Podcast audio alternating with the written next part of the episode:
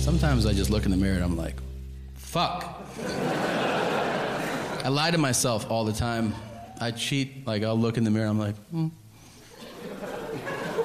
Yeah, that's what you look like. It's all these little things you don't think about. You just do it automatically. Here's why I really had to call myself out. I was getting into a shower in a hotel, and it was one of these hotel bathrooms. There's just mirrors everywhere. And as I was stepping in the shower, I looked and I was like, "Oh my god!" Like, look at you. I can't believe somebody lets you fuck them. This is crazy. I always like it when I eat myself out of breath. I feel like that's a good boost to my day. You know, I'm eating and then I go, Ugh. It's better a few moments later when you get to think about it. You're like, why did I just stop to take a deep breath?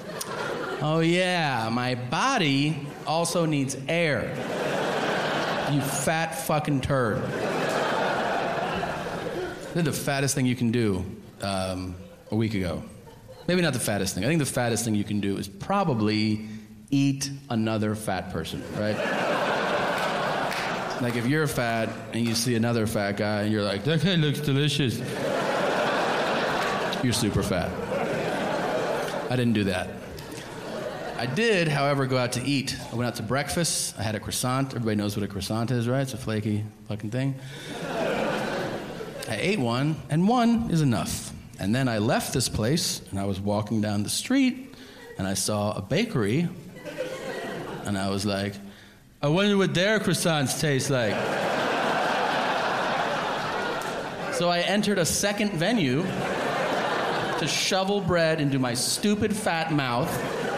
And the big payoff is that when I was done, I got to go, oh no, the first place has better croissants.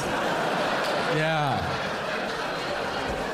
Watch Tom Segura completely normal, only on Netflix.